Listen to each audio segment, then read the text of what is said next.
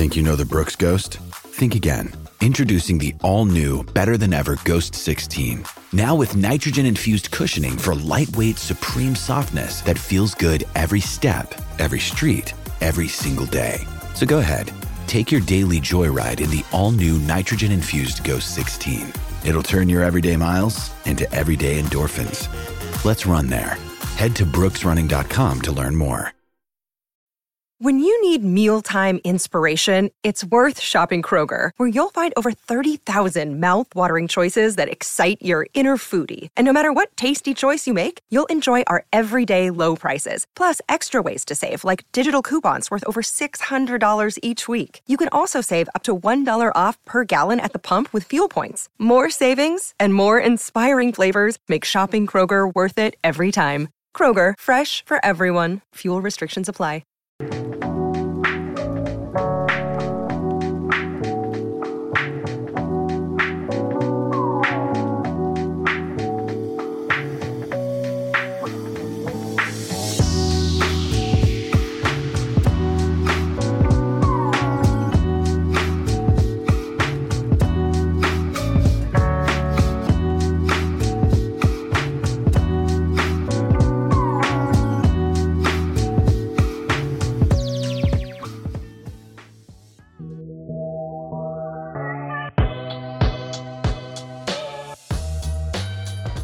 Ayo, welcome into the CHGO White Sox podcast presented by PointsBet. Use promo code CHGO when you sign up to get two risk free bets up to $2,000. I'm Sean Anderson. Welcome into the CHGO White Sox podcast. I'm your host. You can follow me on Twitter at Sean underscore W underscore Anderson. And it's, and it's an exciting day as we have the crew back together. Yay. Back from Nashville, back from Phoenix, back from my stay at you know a certain hospital. You know, it's just been you know it's it's been a, it's been a good time. I'm glad we're all back in the same room. I'm I'm having trouble getting past this. I, I'm not really even sure what's going on over here. Vinnie, I'm not trying to you know ruin the magic here. You've seen it for two hours. You've been here for two hours. You've known I've had the tinfoil hat You on have, you have for two hours. duck later on? What the hell's going on? I, uh, you know, you you you called me out for it, even though the time hasn't passed. The time has now passed. Let's introduce the the, the, the panel first. Alongside me with today is Vinnie Duber. You can follow him on Twitter at Vinnie Duber, wearing the Tom Petty shirt, uh, which we love to see. And the man in the middle, Herb Lawrence. Hello. At Ecknerwall23. I let you say the hello this time. It's right Feeling there. Good.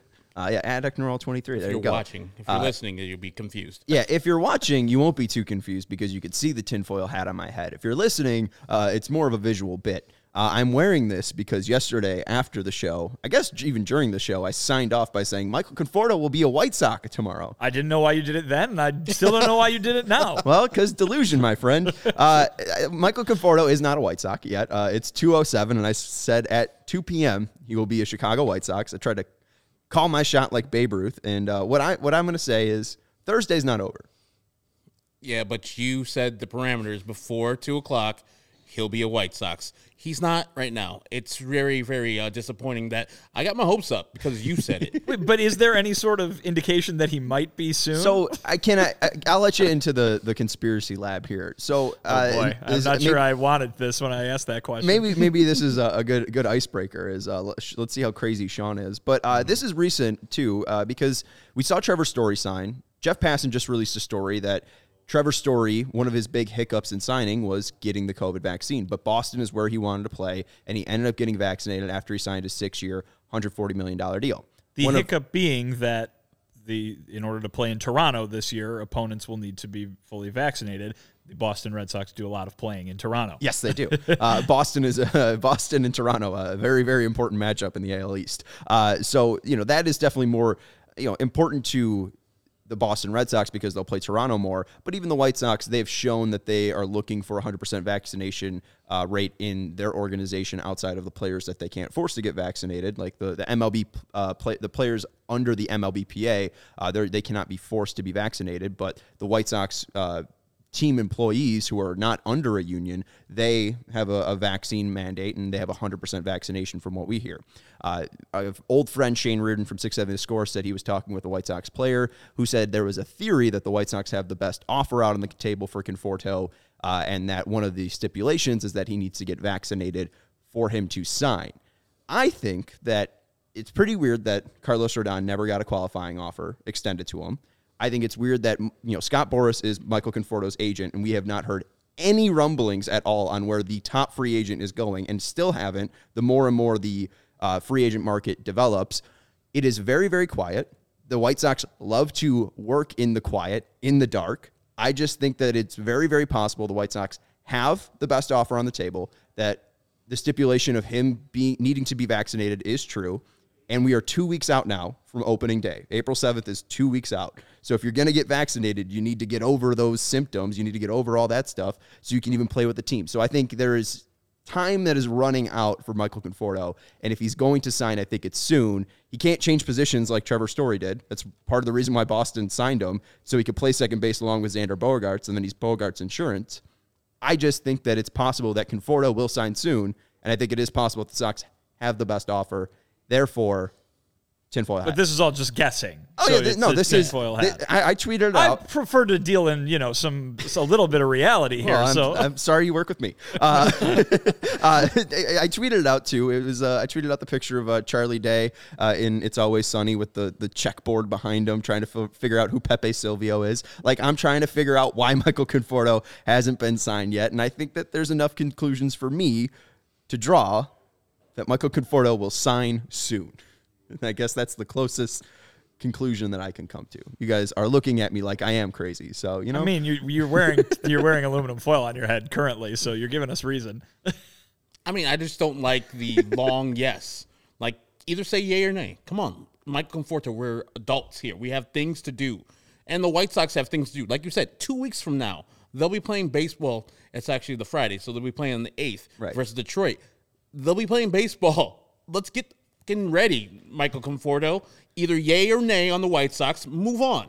And the- White Sox should feel the same way. I understand that he would be an awesome addition and make that lineup even more uh, dynamic than it is right now. And then he's a right fielder, an actual right fielder. That would be great.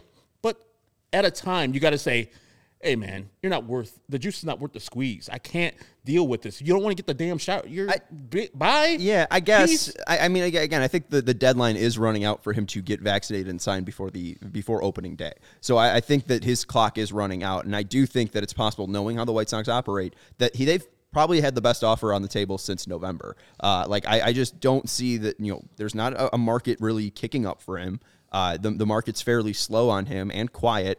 I just don't understand why that's happening. The only way that I could think is the reason why the price isn't being driven up is because he has this one stipulation against him, and Scott Boras, I, I think, wouldn't want to be like, uh, you know, this is a big stipulation. You know, he, he's, he might not be vaccinated. It might be a bad look to, to push that out on your client. I guess This it's not is- something you want to put out in the to the public. I think. Yeah, this is a lot of leapfrogs for me. I Oh, mean, absolutely. I'm just saying, like, do we know? Is it out there that he's not vaccinated? Is it out there So- that that the White Sox have even made him an The, offer? the like, Mets, it's, the Mets, it's not out there that they. This is all again. this we- is a lot of guessing. This is, is a my lot point. of yeah, there's a lot of guessing. This is a lot of pulling at strings. Again, you know, I, I trust Shane Reardon. He's been able to break a couple stories before, Strike and this one. isn't. He's not tweeting out anything. Uh, so he wasn't really, you know, he, this isn't like a sources say that they have the best offer on the table, but he says just talking with a White Sox player, this is a theory that they have. Um, so I'm buying into the theory that they have it, and I, I think along with your questions about you know him being vaccinated, um, he did say that uh, last year after being affected with COVID, uh, that it was a personal choice or that it is someone's personal choice. He didn't say yes or no on being vaccinated. He was also the Mets player rep. Uh, so you know the the union stance is that there are no mandated vaccines, right? That they don't want to get that you know put that precedent out there uh, because the owners will then want everyone to get vaccinated so they can avoid missing games. I think Conforto, it is very highly possible that he is still unvaccinated. So it's something that we've talked about on the podcast before. Uh, and you know, I, again, I don't know. It's he and you know Brandon says not vaccinated, comp pick detached. Uh, markets uh, Conforto's market is tanked. I, I don't see why it has. I mean, again, he is the I mean, only. those three those reasons that Brandon's given. That's why his market is tanked. Like if the White Sox still have the best offer out there, and I was think, talking about this on Tuesday, they have the best offer. They're a contending team. What's the holdup? Like if it is hard and fast, you have to get a vaccination. Move on. If he hasn't decided by now, bye. Like we can't wait for you to be a responsible adult. If that's what the White Sox want, and if that's the deal that's out there, either go to the White Sox or go to a team that's not requiring that. And the tea leaves are saying that, like, I, you know, Michael Conforto might not sign anywhere. Like, there's no rumors Cool. that, like, oh, this team's interested, Smooth. that team's interested, this team's interested. It just seems like a completely dead market, which makes no sense having the super agent that he does. Well, I'll just say this again. You're, you're bringing up a lot of ifs here, but I'll yes, say I am. I'll say this: This is the if podcast. the the the way that free agency has worked in recent years there's always a guy like this stuck at the end. And and we saw it in 2019 with two guys who are now on the White Sox and Dallas Keuchel and Craig Kimbrel where you know they have that draft pick attached to them and teams said it's not worth it. We don't want these guys who are all-star caliber players unless that draft pick goes away and they didn't nobody signed him until June. And so I think that this is becoming kind of a free agency trend where there's always kind of someone left at the bottom of the barrel even if they're not the bottom of the barrel guy. I mean we're talking about all-star level players here, but this seems to happen where all of a sudden it turns into the market just flips completely and it's like now the teams are just like well we're only going to sign this player on our on our own terms. And I understand that July 17th this year is the time where it uh, the compensation for the picking of Michael Conforto. So if the White Sox sign him on July 18th, then he Right, would be coming with a second round or Again, compensation pick. my my theory, and it is it is based on ifs. It is saying that I, I do think that the White Sox have had the best offer out on the table since November. So I, I think that again, I, I it might be too much, and I just don't think that the draft class that's upcoming is that important where you need to keep uh, keep that pick. It's a second round pick. Everyone that I've talked to, which is just Josh Nelson, uh, who covers the, the the MLB draft, says that this is one of the weaker drafts in probably the last Well- ten years. And also, this is a championship caliber team. Right. Losing losing a second round pick and five hundred thousand dollars should mean nothing to fill out the right field position that you're willing to spend twenty two and a half million dollars or whatever on, because it has to be more than Castellanos or Schwarber or say a Suzuki at this point. Well, and it goes, and that goes for every team that isn't that that isn't the White Sox. Also, you know what I mean? Like it, when when we're talking about signing these guys with the draft pick attached to it, if you're trying to win the World Series, who cares about the draft Right. pick? I mean, listen, if you're if you're a middling team where or or a rebuilding team where that draft pick is going to be your starting name a position in the next five years, okay. But when you're trying to win the World Series, and there's a lot of teams besides just the White Sox who are trying to win the World Series this year, who cares? Yeah, and i- that's what Rick Hahn even said too. Like when answering the Rodon qualifying offer part was, we'll stay in touch with them, and yes, we'd like this, the the draft pick, but it's not that important to us. So they declined a draft pick already uh, with, with the Carlos Rodon qualifying offer. They could have extended a qualifying offer to him. If the Giants signed him that deal, they would have picked up a draft pick. It doesn't seem like the draft is that important to the White Sox. So I don't think that there is right now any other team outside the Sox that have a better offer. I, I think that the Sox, and you mentioned you thought that they were going to bring in a right fielder, uh, Hmm. Yeah. tea leaves. I- again, I, I don't think that's changed. I don't think the market has changed enough to where Conforto now has no offers or isn't being considered by teams. And Yeah, it just, but it's he's not weird. the he's not the only guy out there. I mean, I'm not. I don't have a list in front of me, but I'm just saying. And he's not, yeah, because it comes. There but- are trade acquisitions that can happen too, obviously. But I mean, you know, there's no there's nothing there's nothing out there saying that the White Sox have even made an offer reportedly. So, right, but that's yeah. that's typical White Sox fashion. No, Well, it would. It's what they would like if that's exactly Right. what they're doing. But So we're they- talking. ab- but- we're, but if- like I said, it's right. a lot of ifs. A lot of ifs, but if they've had the if Lot if of they've had, hypotheticals if they've here, yeah. had the, the the best offer since November, it would make sense that it's been kept quiet since November, just because why would again Scott Boras want to go out and and, and drive up an offer that is already the best, and the only reason why it's being stalled right now is possibly and if. Uh, if you know his vaccination status doesn't align with the White Sox, but just to go through on- the just yeah, oh, I'm not moving on. Just before the the the free agent market currently, Jon Jay is available, Matt Joyce is available, Brett Gardner is available, Juan Lagares is available, Ian Desmond is available, Brian Goodwin, Dexter Fowler, Mark Payton, Jarrod Dyson, Adam Eaton, and Michael Conforto. yeah, one no of those names no is one- not like the yeah, other. right. Those tough. guys are So, not it's a are not list. starting caliber players. Yeah, But right. you guys were talking about the White Sox not caring about the draft, and look at their roster.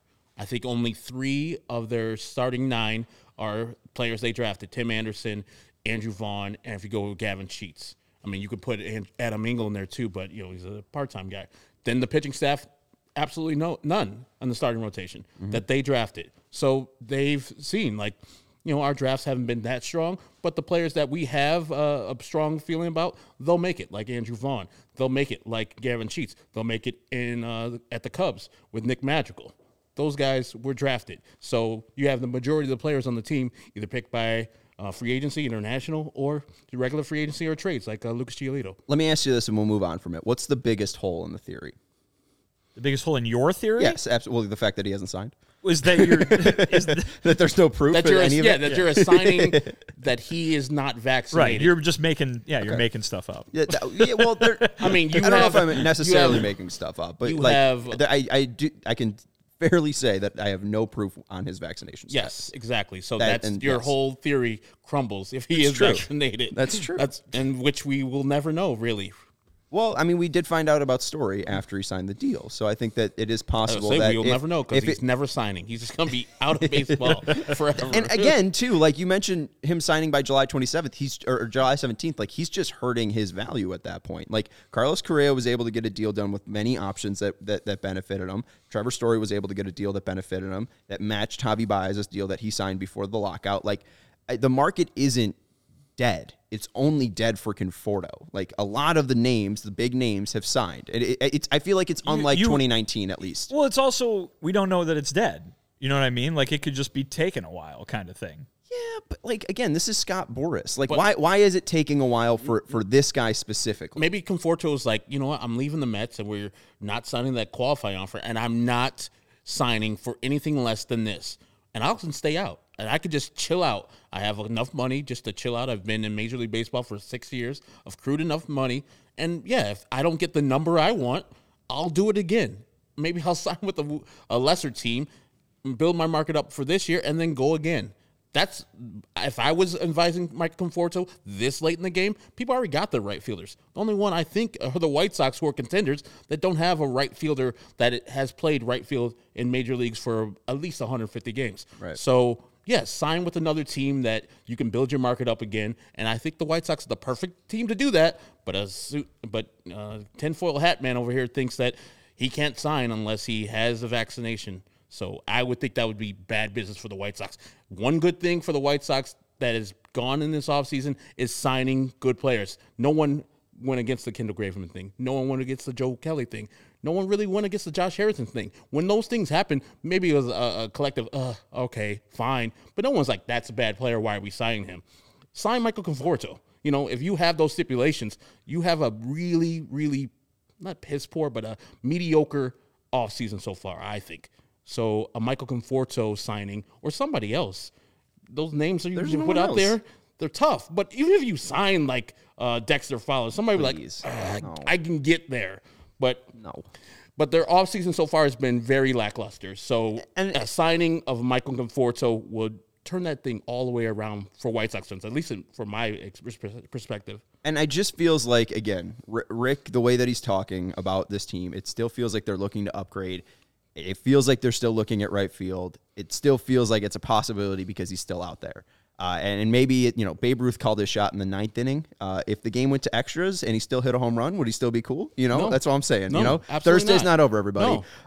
the best way to support CHGO and my tinfoil uh, hat addiction is to download the PointsBet app and use code CHGO when you sign up. If you do that right now, you'll get two risk-free bets up to two thousand dollars. But that's not it. If you make a fifty dollar or more first-time deposit, you'll receive a free CHGO membership, which unlocks all of our web content, and you'll even get a free shirt of your choice from the CHGO locker. That's two thousand dollars in free bets, a free CHGO membership, and a free T-shirt from the CHGO locker, all for making a fifty-time First time deposit of $50 or more at PointsBet. If you have any questions, you can email pointsbet at allchgo.com and we will help you out.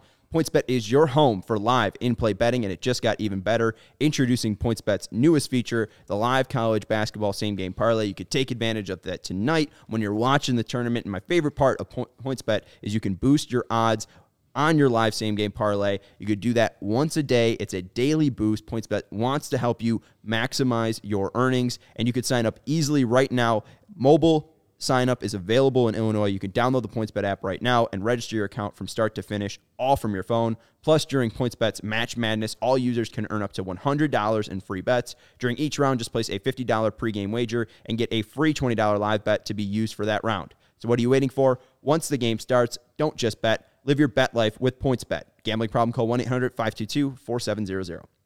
Herb, you uh you pounded your athletic greens, is what you're telling me? Yeah, I do it every day, every single day. I- But you were telling me you ran out, no? no, no, no, never. okay. No, Oh, you still Uh, got I your- took it. I took some on the road packs? with me. Yeah, they have some uh, uh, athletic greens to go. It says AG on it. You know what the AG stands for? What does it stand for? All good. Oh, there you go. Uh, our next partner has a product that Herb and I literally use every day. I started taking AG1 because this is my first full time job. I wanted to start getting in a schedule. AG1s helps me get my body started the right way each and every day. I've been on it for now, you know, about three weeks, and I love it. It doesn't taste super healthy. It tastes, you know, kind of like you know, orangey, tropical, not super overpowering. Yes. just pretty mellow. You put Delicious. a scoop of it in your water, and it just Eight to twelve ounces. eight to twelve I ounces. used to, to go with twelve. You like you like a, a more watery mix. Yeah, exactly. And it's, it's nice little. Uh, you shake it up. It uh, pretty much dissolves all into the water, and it goes down real smooth. Yeah, and absolutely, and the, it, and the gut health, man. I'm telling you, man. I- Cleared I- out. You know, I can't I can't lie about it. The, the gut health has been a, a nice part of this too. Mm-hmm. You know, I, don't know. Maybe it was just because I was eating you know poorly when I was was unemployed, but AG ones has helped me get my body right. And when I went to Nashville, I was eating a lot of bad food. So starting off the day with AG1, perfect. There you go. With one delicious scoop of AG1s, you're absorbing 75 high quality vitamins, minerals, whole food source superfoods, probiotics, and adaptogens to help you start your day right. It's lifestyle friendly, whether you eat keto, paleo, vegan, or dairy free. And Athletic Greens has over 7,002 five star reviews, the other two coming from Herb and I. Yes. Uh, right now, it's time to reclaim your health and arm your immune system with convenient daily nutrition. It's just one scoop in a cup of water every day, like Herb said, 8 to 12 ounces. That's it. No need for a million different pills and supplements to look out for your health. To make it easy, Athletic Greens is going to give you a free one year supple- supply of immune supporting vitamin D and five free travel packs with your first purchase. All you have to do is visit Athletic Greens slash CHGO socks. Again, that is Athletic Greens slash CHGO SOX to take ownership of your health and pick up the ultimate daily nutritional insurance. Thank you, Athletic Greens. Let's move into our icebreaker. It's a little bit late because uh, we got on the whole Conforto topic, and my bad on that. I didn't mean for it to be a 20 minute conversation, it just happened. Uh, we'll go into uh, old friend alert. Rick Giolito slid into my Twitter mentions yesterday as I was talking about his son Lucas's, uh, you know, little back and forth and arbitration here with the White Sox. And we talked about this on the show yesterday, Vinnie, along with Kevin Kaduk. And Rick wants to just explain what happened with the Sox and Giolito, and we'll also explain uh, what Rick Hahn said and try to give you more insight to what's going on.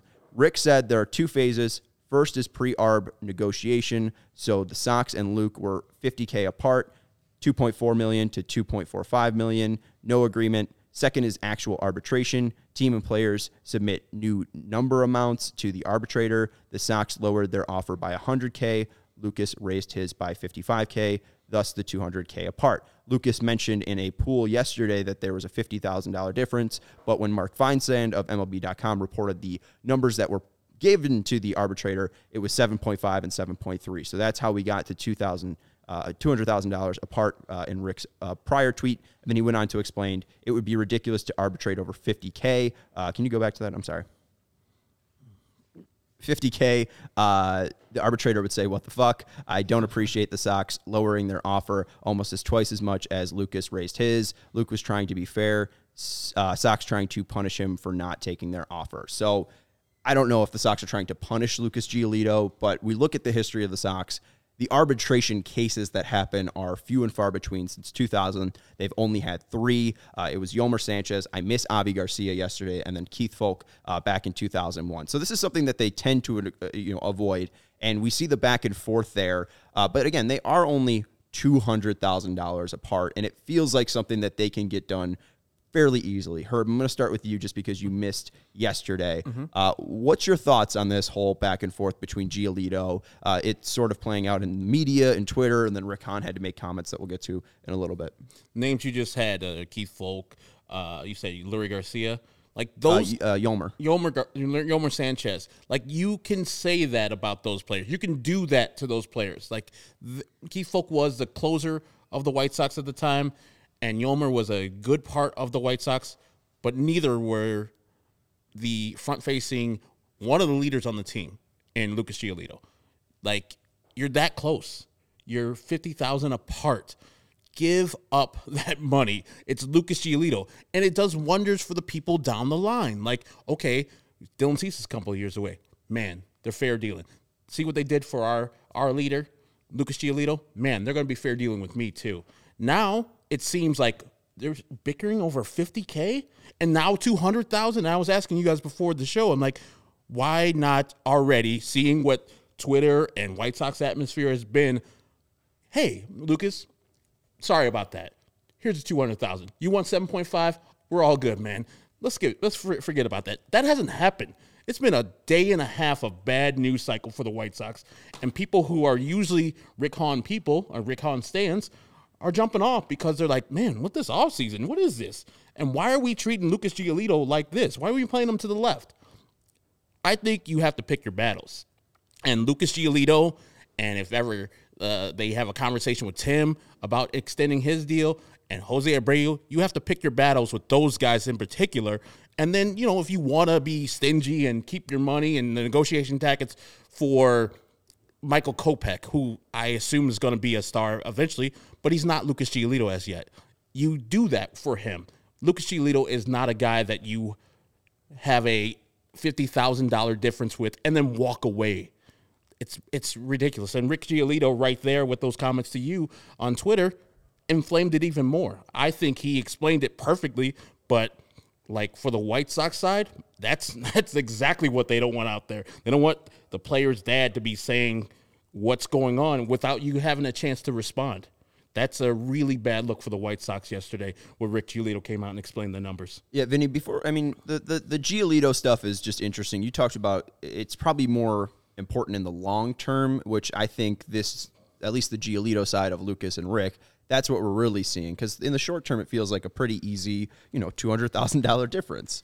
You would think. I mean, I think I think my reaction to this is still this is weird, and I think there there has to be something about this that we, as collective baseball people who aren't working in a front office or in an agency, don't grasp 100% of the way because this is I, I think we saw yesterday uh, national reporters who were tweeting out these numbers all day long kept going you know now you're going to see that teams and players are going to be filing at, at, very similar numbers that are very close together. And I think every common sense person among us just went, well, then just meet in the middle. You know what I mean? Right. Why do forget Lucas Giolito? The list of players throughout the entire major leagues, just everybody meet in the middle if you're not far apart. So the process is weird. In addition to this situation being weird, obviously, as I talked about yesterday, you don't see players come out and and gripe about the way things are going with their front offices when it mm-hmm. comes to arbitration negotiations and mm-hmm. stuff like this. It's a rare thing to see, and that's what you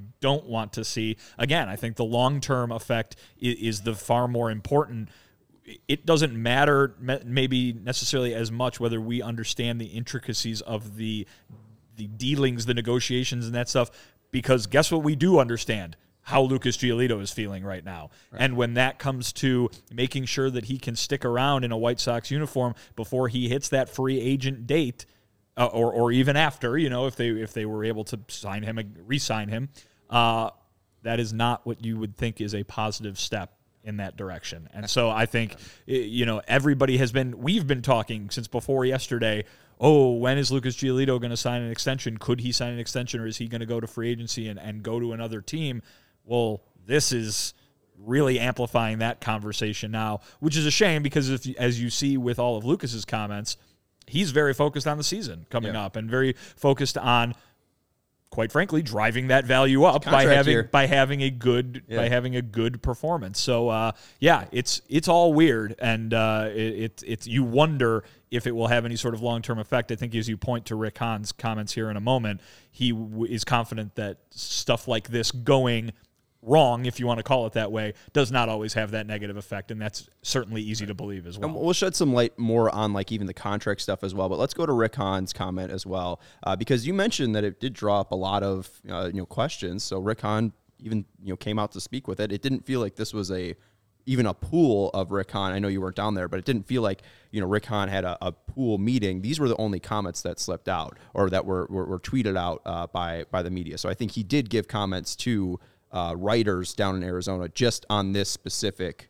uh, case, right? Yeah, I mean, feels- again, I wasn't down there. Yeah. Obviously, I was here with you. But my my guess would be that there was a request made by Yeah. by the by the the writers who are down there to to follow up on this topic because obviously you hear Lucas's comments and they are obvious one sided for obvious reasons. You want to go ahead and get both sides of that, and that's what uh, several of the writers down there were able to get from Rick. Yeah, and all the stories have uh, this quote. So I'm assuming, and there's no other quotes from Hahn. So I think that he spoke specifically about this. So it is interesting just to see, uh, you know, after Lucas's comments, that Rick uh, spoke up about this, and he said that I think that our track record of winding up in two hearings over the last 20 years shows that obviously we're motivated to get something done with any of our players to avoid a hearing. As for the perception that could potentially cause a longer term issue between us and Lucas, I don't view that is the case. We've had, and as I said, a long, successful history with Lucas and a deep relationship with him. And I certainly don't think this is going to have, regardless of any result, a negative impact on that relationship going forward. We're 200 grand apart sitting here today, and it seems to be a small gap. We'll see whether things or where things go. I certainly understand being frustrated. We're all frustrated. That's the nature of negotiations at times. That is the negotiation or the nature of you know arbitration negotiations. It feels like GMs don't like it. It feels like owners don't like it. And it definitely feels like players don't like it, especially when they reach those cases and they have to say and argue for themselves, this is why I'm worth this type of money. Where the, the Sox organization, the team that you've been for, at least for Lucas's case, you know, five plus years now, than them going, well, we think you're worth a little bit less. So it is uh, it definitely a nasty part of baseball. Hopefully they can figure it out before it even reaches a arbitration case. Uh, like Rick says, you know, two cases uh, in the past 20 years. I think it's three because I think it was Garcia, I mean, Yolmer, and, and, and, and Keith Foulke. But I think about Rick Hahn would know. 2001, so Yeah, that's more than twenty years ago. Yeah. at Oh, this is it? point. Yeah. Oh, okay. Well, then there's only been two, so th- that's good to know. Uh, well, then old, three man. since 2000. Uh, so, but uh, listening to that, Herb, are you worried about the long term effect that this could possibly have? yes, I mean, the White Sox didn't come correct with a offer to one of their stars. I think to hold hard and fast to the 50,000 K 50k difference they had is very ignorant, very pigheaded. I don't think they needed to do that with Lucas Giolito. Like if this like they have 39 of the 40 people signed for this year and Lucas is the one that's out there. Like that doesn't make sense to me. And if they don't get this done before the arbitration hearing gets done or the arbitration hearing gets uh, heard, that's on the White Sox. Yeah. That's a hundred percent on the White Sox. It's two hundred k for one of your people that you keep on telling us is one of the best pitchers in baseball. Like, I don't know why in the hell we're here talking about this. It it's it's so penny penny wise and pound foolish. It's just so dumb. Just pay him what he wants. Now, when it comes to negotiation for future, if you want to extend him, get into the nitty gritty. But this is a bad thing for nothing. For nothing. You got him. He's on your team. Okay, Lucas, cool. You want that extra 50? Fine. Fuck it. You're on our team. Right. Cool. I'll see you. I'll see you in a couple years when we're trying to get a, a deal done for extension. We're, t- we're talking about days. We're talking about days worth of pay for this guy, right? I mm-hmm. mean, what's the what's the number? Seven, seven and a half? Or Yeah, four seven and a half compared to 7.3. Okay, Those seven are the two numbers that were filed. Fifty thousand dollars for over seven for seven and a half million dollars. Right.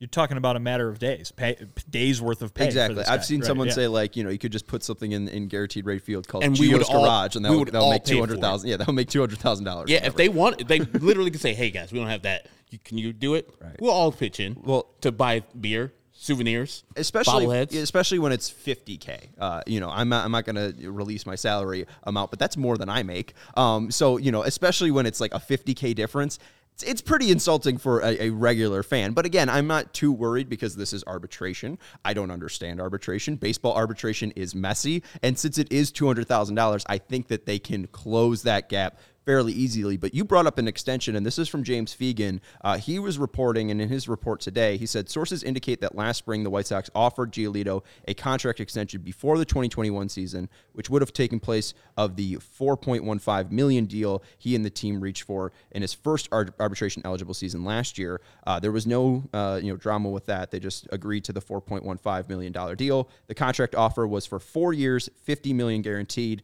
That would have bought out 2021, 2022 and 2023 and his first year of uh, free agency. The offer also included a club option for 2025.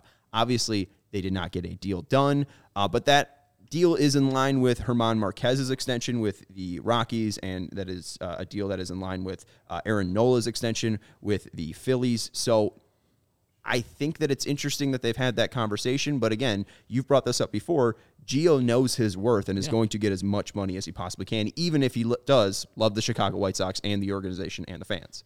Yeah. I, I think the guy that's the one guy you don't want to mess with on the roster. They have the history of him having up to 30 seconds before the deadline with Mike Rizzo. And he's like, no, I'll just go play at UCLA. Cool. If you don't give me the money, I'm at UCLA. That's what he's going to do with the White Sox. Like, uh, arbitrator's going to say either Lucas's offer or the White Sox offer if they don't come together. And Lucas will be cool with that. And then when it's time for free agency, like, I remember you got 50K? Cool. You guys don't have to pay that back. This is me with the tinfoil hat, like you, Sean. I think, like, to come out, like, make you another saying, one to come out in the media and say, I'm disappointed. Like, that doesn't happen. And his dad to come out on Twitter, like, you didn't ask Rick Giolito, no. Giolito no, for an answer. Yeah. He was willing to give you an answer. Like, does he follow you? Nope. Was he just out there searching for his son's name? And he answered your question. They want that information out there for some reason.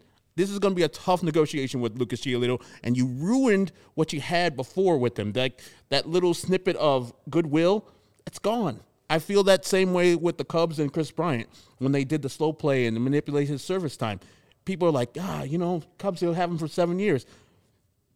Look at where he's at now. He's with GD Rockies.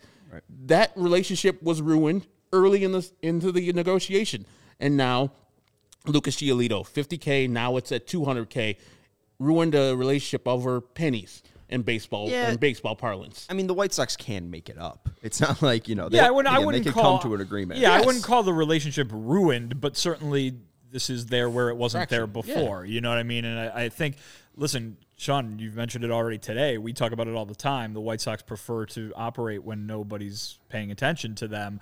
Uh, this is why. This is why stuff like this, right? right. Rick Hahn doesn't want to have to go out and address every little thing that that gets reported and every you know every little thing that the opposing party might do. I mean, we've been uh, you know we're not too far removed from Manny Machado, you know, going on those that public like tour of ballparks around the and cities around the country to see which place that he would want to sign. That that's a headache because the way that news works today is that every little bit of that process is a headline and to have to react to that on a constant basis or to have negotiations, mid negotiations, steered away because of the public reaction to every little bit of that is not what they want. And so I think.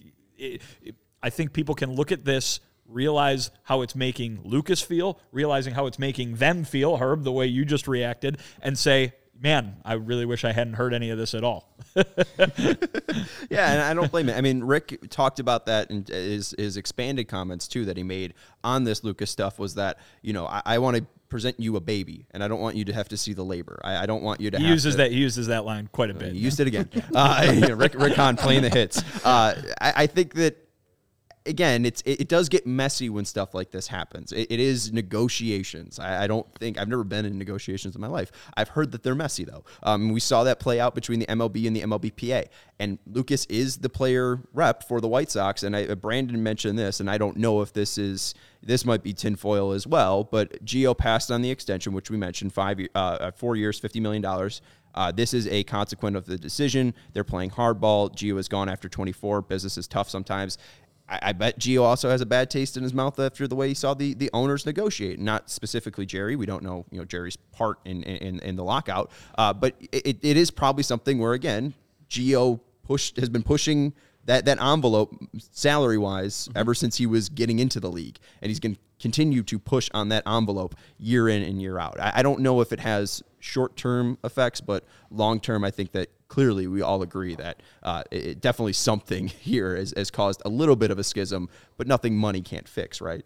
Oh yeah, that's it. I mean, hey, hey, like like ACDC said, money talks, right? Yeah, absolutely. And I think that if they were, you know, if, if they offered Lucas 55 for four, maybe he would have taken it. If they offered him 60 for four, maybe he would have taken it. But like i- i- in comparison to the deals that were out there, German Marquez, $43 million for five years, Aaron Nola, 45 for four years. Um, they're similar ish, especially with the arbitration numbers that ended up coming. Like Nola made four in his first year. Gio made 4.15. Uh, Nola made eight in his second year. Gio is bound to make 7.3 to 7.5 this year. So in line uh, with, with the deals that are out there on the market. So I, I do think that at least if that is the rumored report, the Sox aren't truly screwing around. Like that's a good first offer if that was uh, their offer to Giolito uh, this offseason. Let's talk quickly about PointsBet and their pick of the week. I got to tell you that I am pounding the Texas Tech money line tonight. Uh, Cody on the CHGO Bets Daily uh, uh, uh, podcast pick Duke, and uh, I'm betting against the narrative. You know what? I'm going against Cody. I want to see him lose. That means I win. So we're going to use points bet. We're going to take the uh, money line minus 110. Oh, snap. We're going to go with Texas Tech to take down Duke tonight. Right. And if you enjoy CHGO, one way to help us to continue to grow is to download the PointsBet app and use code CHGO when you sign up. Not only are you going to get two risk-free bets up to $2,000, but if you make a $50 or more first-time deposit, you'll receive a free CHGO membership, which unlocks all of our web content, and you'll even get a free shirt of your choice from the CHGO locker. If you have any questions, email pointsbet at allchgo, and we'll help you out. And in case you missed it, online sign-up is available in Illinois. You can download the PointsBet app right now and register your account from start to finish, all from your phone. You'll be signing up with the fastest sportsbook, easier than ever, so you could start living your bet life in seconds. So what are you waiting for once the game starts? Don't just bet. Live your bet life with PointsBet. Gambling problem? Call 1-800-522-4700. Uh, let's go Red Raiders. And, uh, you know, I'm trying to win money. I'm at $1.05 in my bank at CHGO push it Bet. all in? So, yeah, I'm pushing it all in. I push it all in every night, especially with uh, how low I'm at. I can only make two bets uh, with the minimum. Uh, and this is CHGO. We're broadcasting live from our CHGO Studio A. You can become a member at allchgo.com. We're going to bring you free podcasts, live shows, post game shows all throughout the season. All of all three of us. We even have Janice Scurio on our White Sox team, and she'll be joining us, uh, you know, throughout this season. But if you want that extra push, if you want to join the CHGO Lounge, if you want a free shirt upon becoming a member, and if you want the free, pre, or not the free, the premium written content that's behind the paywall at allchgo.com, the great articles that Vinnie wrote out at spring training, and all the stuff that he'll be doing all throughout the season, you can check that out. Become a member at allchgo.com. Again, the podcast, live shows, those are all free. But if you want to really get in deep into CHGO, allchgo.com is where you become a member. All right, guys, final topic. We got about 13 minutes here. It's the title of the episode. is Tim Anderson the best shortstop in the AL Central? Let's see if we agree. Our top three here. We'll go into just the rankings right away because we all agree on the rankings. This is the CHGO White Sox podcast, top AL, AL Centrals uh, shortstops. We got Carlos Correa, Correa one, Tim Anderson two, Javi Baez three. We all agree. So at least let's start off easily. Vinnie, I don't think we've talked to you about Carlos Correa yet. What are the Twins getting in Correa? I think the White Sox saw it last year, right? They they are getting a guy who, uh, I mean, really, when he's healthy, is one of the best players in baseball. I mean, can do it all with the bat, and boy, can he play defense. We, I got I got a uh, front row seat to every game the White Sox played in Houston last year. I was down there for that awful regular season series where they got swept in four games, and I was uh, there for obviously the playoffs. Uh, and Carlos Correa, man, is unreal on defense. He he is a guy who is literally taking hits away. I mean, you talk about that's the goal of, of, of defenders in the field take hits away to, to help out their pitchers. This is a guy who's got the range and the glove and the arm to literally take hits away from people, and he was doing it to the White Sox on a fairly regular basis, if memory serves. Uh, yeah, so th- they're getting a very, very good player who is obviously now the best player on that team, might be the best player in the division.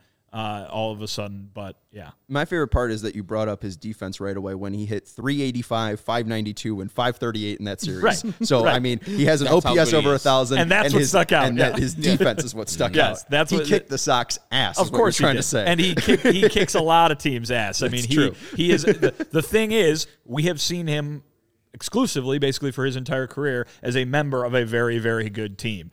I don't think that Carlos Correa by himself is going to turn the Twins into the best team in the division, or maybe not even turn them into anything better than the third best team in the division. We'll see. But uh, it's a, obviously a phenomenal addition for Minnesota, and it is going to cause the White Sox headaches. We'll see how big those headaches are once the games start being played because he is only one player.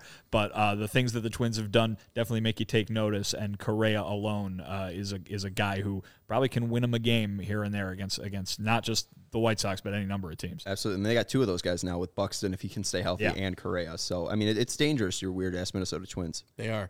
Um, as long as the pitching comes around. that's probably not going to happen unless they make a trade. Um, Sonny Gray can only go once every five days. exactly. and I just think about Carlos Correa, and we're talking about that series uh, the White Sox lost in uh, four games, game four specifically, where Carlos uh, Rodon gets out of the first inning. It was a tough one. He was, you know, hyped up because we had the 99 pitch or 99 mile per hour pitch. We're like, all right, here we go. Carlos Rodon is back. And then it was nut crunching time, and Carlos Correa's up. He was batting somewhere deep in that lineup, like fifth or sixth. It was ridiculous. And Carlos Rodon threw a like a 94 mile per hour chest high fastball. I was like, cool. Carlos Correa's like delicious. Murdered that ball to left field and scores a run immediately. I was like, game's over. It's been real. It's been real. I thought we had a chance in game four. We didn't. That's a champion play right there. And so yes, like Vinnie said, they got Buxton, they got Carlos Correa. He's probably the best player in the division now, Carlos Correa. 27, can leave after this year, so he's on another walk year. So he know he's gonna be like, okay, I'm making 35. Some other team next year might match this up and give me the years I'm looking for. I'm not gonna be in Minnesota for long. I would be shocked if he's in Minnesota past November this year. And so he's gonna go out and go out and try to get it some more money. And I'm very scared. Very, very scared because if you get the health of Miguel Sano, if he's not a knucklehead this year, and you get the health of Byron Buxton, they might not beat us with the pitching, but the hits are going to come, and it's going to come furious. And I'm not enjoying that trip up to Minnesota when you have Carlos Correa batting third and Byron Buxton maybe second or first, and then Miguel Sano hitting fourth. It's, it's a nice start of a lineup. The rest falls off the table, but you know Gary Sanchez can catch lightning in a bottle. Yeah, and, and you look at Correa too, just as his, his true uh, resume, former World Series winner. I know that has an asterisk uh, against it, uh, but also two time All Star, Gold Glove winner, Platinum Glove winner, and in 99 games in 2015, he won Rookie of the Year, uh, hitting 279, 345. 512. Uh, that's a pretty damn good rookie year. Uh, and I know we have Brandon bringing up the uh, F War seasons, but also you look at the B War seasons, you look at baseball reference, uh, he's had a season of 7 War, 6.7 War, and just had a, a, a season of 7.2 War. Uh, those are all star level. That's close to MVP level. Uh, Tim Anderson, Javi Baez has never, like, they have not produced uh, to that level, that high of a level I- uh, where Correa was last year. and I'm not going to speak for Vinny, but I guarantee if we're talking about Tim Anderson, we're talking more about his bat and his leadership more than his defense. Now, his defense is good, not great. You know, we do, he gets to a lot of balls. Right. And I wouldn't sacrifice him getting to a lot of balls for better defense, put those in quotes. But you, he just talked about Carlos Correa because his defense. And he's a champion offensive player, too. like, we're never going to start like, man, Tim really gets to a lot of balls. That's why he's the best shortstop in the AL Central. No, like we're gonna say, yeah, he gets to a lot of balls. Enjoy him. He makes plays that some can't make. But defensively, I would 100% take Carlos Correa over him. 100% take Carlos Correa over Tim Anderson. And a hun- and offensively, there's no there's no doubt there. Tim is a good bat. Carlos Correa is elite bat. elite. And I think that Tim could become an elite bat. He's shown flashes of having an elite bat, and the more and more he plays, and we've seen his story now. I watched the first episode of Tim Anderson's uh, documentary that the White Sox put out. Like he is still fairly young in his baseball career. Uh, you look at when Correa started. Uh, I mentioned started back in uh, 2015, and Anderson uh, starting in 2016, but really not becoming the full time shortstop for the White Sox until that 2017 year. Uh, so you can make the argument, you know, that Anderson's played less baseball and that he still has some of his better baseball ahead of him. Uh, and, and it feels like the incremental growth year to year from Anderson defensively uh, is is really going to carry him up. I do think that if you're taking a guy from right now, and maybe not based off their career, Uh, but you know, Tim Anderson at 28 years old and Javi Baez at 28 years old. I'm taking the rest of Tim Anderson's career uh, over Javi Baez's career. I know that Baez probably has a better resume, but I think Correa has shown uh, that he's at a, a, different level, that he's the elite of the elite, uh, worth 105 million over three years. Where Anderson, I think that his best baseball hasn't come just yet, and that's why I put him second. Hey, I, I think TA's place on that list has nothing to do with TA. That's and true. it has everything to do with Carlos Correa, I think, right? I mean, you're talking about a guy who, in Correa, who's like the best at, at his position in the game. You don't I mean, if you're Tim Anderson, you can be great and excellent and an all star and an MVP candidate and still not be the number one shortstop in baseball. Now, knowing Tim Anderson, he's going to want to be the number one Yeah, shortstop absolutely. in baseball. But my point being that uh, Tim Anderson is fantastic, and him being number two on that list is not a slight, in my opinion. Uh, he, Herb, everything you said, I, I, I agree with in terms of his skill set. But here's what I'll say to kind of crystallize it: Carlos Correa is the best shortstop. Or, you know, in, in the division because he's the best player on the Minnesota Twins. Tim Anderson is might not be the best player on the Chicago White Sox. He is the most important player on the Chicago White Sox. I don't think Carlos Carlos Correa is maybe the most important player on the Twins because he's the best player on the mm. Twins. TA is the most important player on the White Sox because of all of the things that he does for the White Sox, not necessarily because you throw the baseball cards down and you say those numbers on a blind resume. That's that's what is the best, right? That, no, that's a great point because I think that you could even make the argument that Correa isn't even the most important player for the Twins just because Buxton's health is so important to their their their success. Like if he's injured, you know, before July, Correa might get traded. Uh, I mean that, that that's a possibility. Where you can look at Baez and you could look at Anderson now. Baez is going to be there for six years. Anderson obviously wants to be the face of the South Side those two guys are probably, you know, you can make the argument which guy is more important to their team because Baez is now the face. He's now the most paid player on that team. I guess you could argue Miguel Cabrera, I mean, but yes. I, I feel like right now, I think if everything if everything goes right for the Tigers, Javi Baez doesn't need to be the face of the Tigers because they've got all these young guys who who will be your Torkelson. Eloys and your Roberts and your and your your Moncadas for the Tigers. You know right. what I mean? But I mean, Baez has been a guy that has been on the national spotlight for for years now. You know, I mean, You know why? could- why? It's somebody in White Sox Twitter made this up. It called him Slidey McTaggy. That's it. Like he makes, he's a great slider, I and he tags people creatively. I'll tell you this. I'll tell you this though. That's okay with me Slide because because man, I, I've I've said it before. White Sox fans won't like it because he used to play for the Cubs, but I don't think there's a more eh, fun, exciting player to watch in baseball than Javi Baez in terms of that highlight reel kind of thing. You know what I mean? Obviously, he's going to have his stretches where he's just striking out all the time and he doesn't hit anything. But my point being that no one's going to give you a more like whoa moment on a more regular basis than him and i think that's pretty valuable especially as baseball's trying to grow into more of that kind of a sport You I mean, we could see it last year where I was like, just step on goddamn first and he's out. And everybody and their mama, what a play by Javi Baez! Like he, dri- what he dribbles the ball down the line. Uh, Willson Contreras finally comes around. All they had to do is step on first. The play is over. The inning's over. That guy's not in Japan now. They that guy like who made the play at first base is now in Japan or, or Korea. Like they kicked him out of the league. Like he died of embarrassment. but it was but it was fun to watch He got, he- and he got the out still. it was fun to watch. He still got the out. I mean, like I mean, no, he whether didn't they get the step on- out. Yeah, they did. didn't get the out at all. No, remember Did it was the Pirates score? No the the Cubs scored. It was Javi was at bat. Oh, and oh, it was a right. little Okay, short okay. little dribbler, and all they had to do is step on first. Instead, the first baseman's running Javi back to home plate. And then all of a sudden, Willson Contreras scores, and then they forget that Javi. uh, Even after all that, all they had to do is third to first base out. For some reason, I only thought that. Uh, for some reason, I thought the Cubs were on defense uh, in that play. But No. no, I mean, I, I don't know. Like they still scored a run. He still he still did what he was supposed to do. Like I don't know. It was Like, kind of he- awesome. He has the best. It was Javi awesome, Baez but it was like best- because the Pirates are dumb.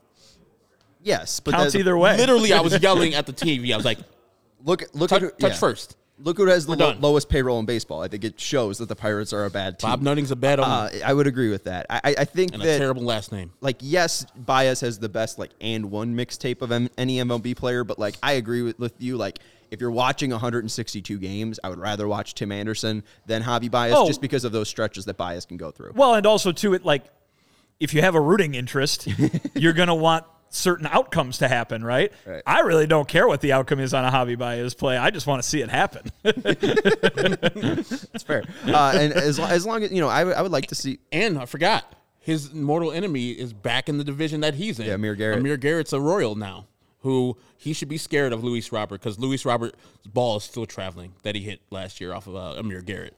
Mercy. I, I missed that. I, I Oh, missed my it. Was that in Great American Ballpark? No, it was at guaranteed rate. It was a fastball, probably 95 miles per hour. And like once you see it, like my visceral reaction to it was like, whoa! Sorry about that, Steven, and everybody at home.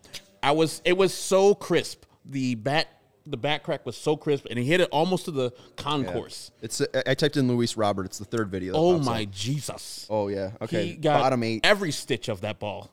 Every single stitch. And I'm glad that Amir Garrett's back in the division so we can eat a little bit more. And the Royals, baby, let's go. Yeah, I remember. I remember this one now. It went all the way back uh, uh, behind the bullpen, Yes. basically third row until the concourse. Uh, what's been the most majestic home run you've seen in person? Now, you've seen the your mean one. You, I'm guessing you saw that that Robert one. You saw the Eloy one that hit like the Jim Thome center field spot. That's that's I'd say that's the one that was off of that was against the Nats. That Yes, Eloy that was. to dead center bounced on the stairwell of the oh, fan deck to the left of the fan deck. That was that was something else. I'll tell you what though, the the coolest home run I've ever seen. Again, White Sox fans are gonna be mad because it's a division rival. But 2012, I covered the Royals in Kansas City. Spent the whole year down there, and there was a game where the the Royals were losing one to nothing. Greinke threw eight innings shutout and and and it, and it was one to nothing. It was when Greinke was on the Angels. Uh, then the ninth inning, come uh, they bring the closer in. I believe Ernesto Frieri, if we remember that name. Digging in the crates for that name. Back to back home runs. Billy Butler ties it one one in the ninth, and then Sal Perez off the foul pole for the walk off home Oh, run that's in a game that they had nothing. I think they had one hit through eight innings, and the back to back. That was the that was my first introduction to uh, a complete rewrite uh, in about five minutes to get the game story up uh, at the end of that one. That was pretty impressive. Glad that Billy Butler hit it off of somebody else. Jesus. Damn. I'm, yeah, I'm trying to find. It was it Him and 20, Mike Sweeney just murdered the White Sox. 2012. Joe Randa. Just naming there's- random Just naming Royals. Royals. So, so, Random here- Royals so I'm, I'm sorry. I just White got Sox. I got distracted. I know we got to wrap this up, but he pitched against the uh, Royals twice. Twice. In That was his homecoming with two different teams. Yeah, in Yep. Milwaukee and uh, and L.A. He lost the first game one to two, and then he lost the second game three to two. Yeah. so he went seven innings in that first game with Milwaukee, and then went eight innings, and then Yep. lost both of Yep. them. And if I remember correctly, the Milwaukee game might have been a walk off too. Um, let me see. I don't remember. I, I'm, now I'm getting way too down no, the they, rabbit they, hole. they took yeah. the lead in the eighth. The eighth inning. Okay, Um, there you and. K Rod gave up the, the lead. And, and Ernesto Ferner, In- Frieri Ernesto blew the save. Billy Butler hit his 27th off him, and then Sal Perez hit a, his 11th. off him. Ernesto Guy Frieri. He wore his shades on his back, gave up a big time home run. right. Welcome to home run town. Before we wrap this up, uh, is there any way Tim overtakes Carlos Correa, or is it just until he leaves the division? Uh, I mean, Carlos Correa is capable of having a bad year. Tim Anderson's capable of being an MVP type player. I think. I don't think either You of could those. base it off of one season, though, is what I'm saying. Like if he has a great 2022 and Correa has that bad of a yeah, I mean, if we're doing the whole career thing, maybe not. But I mean, listen, those are the kind of things that vault you into elite status, winning an MVP or being an MVP type player. And I think everybody up here and um, many of the people listening would agree that Tim Anderson is ca- capable of that kind of thing. well, we, and, we saw that in 2020. I thought Tim Anderson, up until the last two weeks, was in contention with Jose Abreu for MVP. He was doing everything for the team. We saw when he left the team that year how lifeless the team was, and when he came back, instant offense. Like that can happen again. You can have Tim Anderson. I think just the next step in his progression for offense is just become a 20, 25, 30 home run guy. I think he can get there. He has enough power. We see his power to right field. We saw the home run in the corn game, as Tony calls it. That's power.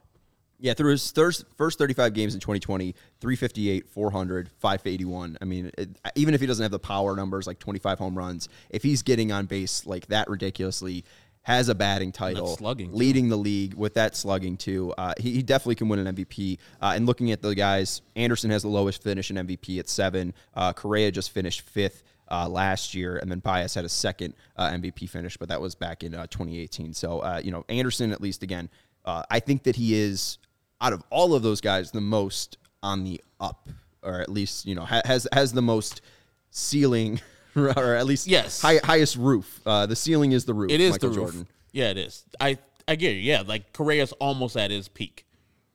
Yeah, Like, and he's still like It's a high peak, though. Yeah, yeah. His peak's his peaks MVP. All right. Well, th- you know, it was a fun discussion. Uh, Tim Anderson possibly could be the best uh, shortstop in the AL Central, but the Twins had to go sign uh, Carlos Correa, that cheater from, Dicks. from from Houston. Guys, as the adage goes, though, best availability is a bit, or best uh, ability is a. Best You know how it goes. abi- You got it. Yeah, best ability is available. There we go. I We We got got you. you, Steven. Carlos Correa since 2017. I'm going to subtract the COVID season. 109 games played, 110 games played, 75 games played, and then last year he played 148. Yeah, but it, like I, I totally understand your point, but like still war is just based off of how many games you played and Correa has put up better seasons playing less amount of games than Baez and Anderson uh, and, and still has been more valuable And uh, to why- his team even though he's been less available. And that's why I think that uh, Yasmani Grandal is a better catcher than Salvador Perez because his WAR was higher than him in like half the games. Right. It's like, yeah, enjoy your 50 home runs. That's a You caught 162 yeah, games. Your empty, your empty ass calorie 50 home runs for the damn Royals. Who cares? My man was doing 93, two- 23 home runs on a team that was competing, and he was better. He was a better catcher. Like if we look, look at F four, Salvy Perez can't even light a candle to my man. Yas. Right. If the White Sox don't have Yasmani Grandal, they don't win as many games as they do. And like you know, Grandal was worth more WAR than you know Salvador Perez's 162 game output. That's why the White Sox finished so far ahead above the Royals uh, in the AL Central. Uh, this They gonna lost the series to the Royals, didn't they? yeah nine to ten. Son of a bitch! I hate Uh, the, the, the, Royals. the, season series. Uh, I think I 10 hate them the most. I think I, I think about them the least, but I hate them the most. I think if that makes any sense, because I, I I feel like the Twins, the Tigers, Cleveland have been breathing down our neck. I don't even just like. I actually enjoy the Tigers. It's weird. I Is it the park? yeah, the park and the people were so nice to me that when we went there, I was like, "This is a night." I root for this team when they don't play the White Sox. They're good people, and Miguel Cabrera. I mean, you know, he's had his off the field troubles, but as far as being a hitter, he's one of the best right hand hitters of all time. So, I just have an affinity for that team. I don't hate them as much. The Royals and their fans are dicks. Same thing with the Twins, the Guardians. I don't care. You know, enjoy your uh, stadium mustard. Yeah, we don't think about them because uh, you know the low payroll teams. You know what I'm saying? Herb, we, they you know, still had that man, though. We got top ten payroll. still in got that MLB. man. We're not thinking about uh, that he might be the best player in the AL Central. Jose, Jose Ramirez. Ramirez. Yeah, Mercy. Especially if and imagine if Toronto trades for him. Uh, yikes. I don't know what's Yeah, the then, problem. then we have to watch and see if he can play second base. That'd be interesting. Go ahead. Please do that, Guardians. I don't know. Immediately. Yeah, I mean, we saw Nick Madrigal play second base. I think that you know Jose Ramirez can figure it out. He's played there before, right? I mean, wow, what, what the hate for Nick Magical. I didn't mean to s- Slamming sideswipe him, but like, Wow. I can't I can't talk about second base prowess as the Chicago White Sox. I mean, the last great one was Juan Uribe. Am I missing somebody? Well, he was a shortstop, so that would have Oh, been even sick. more challenging. Good job. Yeah. I was thinking of Alexei. Also a shortstop. Yeah, well, uh, no, but I'm, I'm saying I was thinking Alexei was playing shortstop and Uribe was at second for some I reason. mean, it he was a might have Iguchi played for second the, for a little the bit. World but, Series. yeah, Yeah. It's mostly a shortstop of the White Sox. Thank you for watching the CHGO White Sox podcast presented by PointsBet. Use promo code CHGO when you sign up to get two risk-free bets up to $2,000. I was hoping Steven was going to chime in and be like, Michael Conforto just signed with the White Sox. That would have been great. Uh, Damn but it, Steven. Just I was do looking it. the whole time. I was. I know you were, man. Uh, we appreciate Stephen uh, Nicholas's production today on the CHGO White Sox podcast. Got to thank Vinnie Duber for his contributions. You can follow him on Twitter at Vinnie Duber. You can follow the man in the middle, Herb Lawrence, at Ecknerwall23. I'm Sean Anderson. You can follow me on Twitter at Sean underscore W underscore Anderson. We will talk to you tomorrow about if Carlos Rodon dominated the White Sox in a spring training game uh, happening at 3.05 today.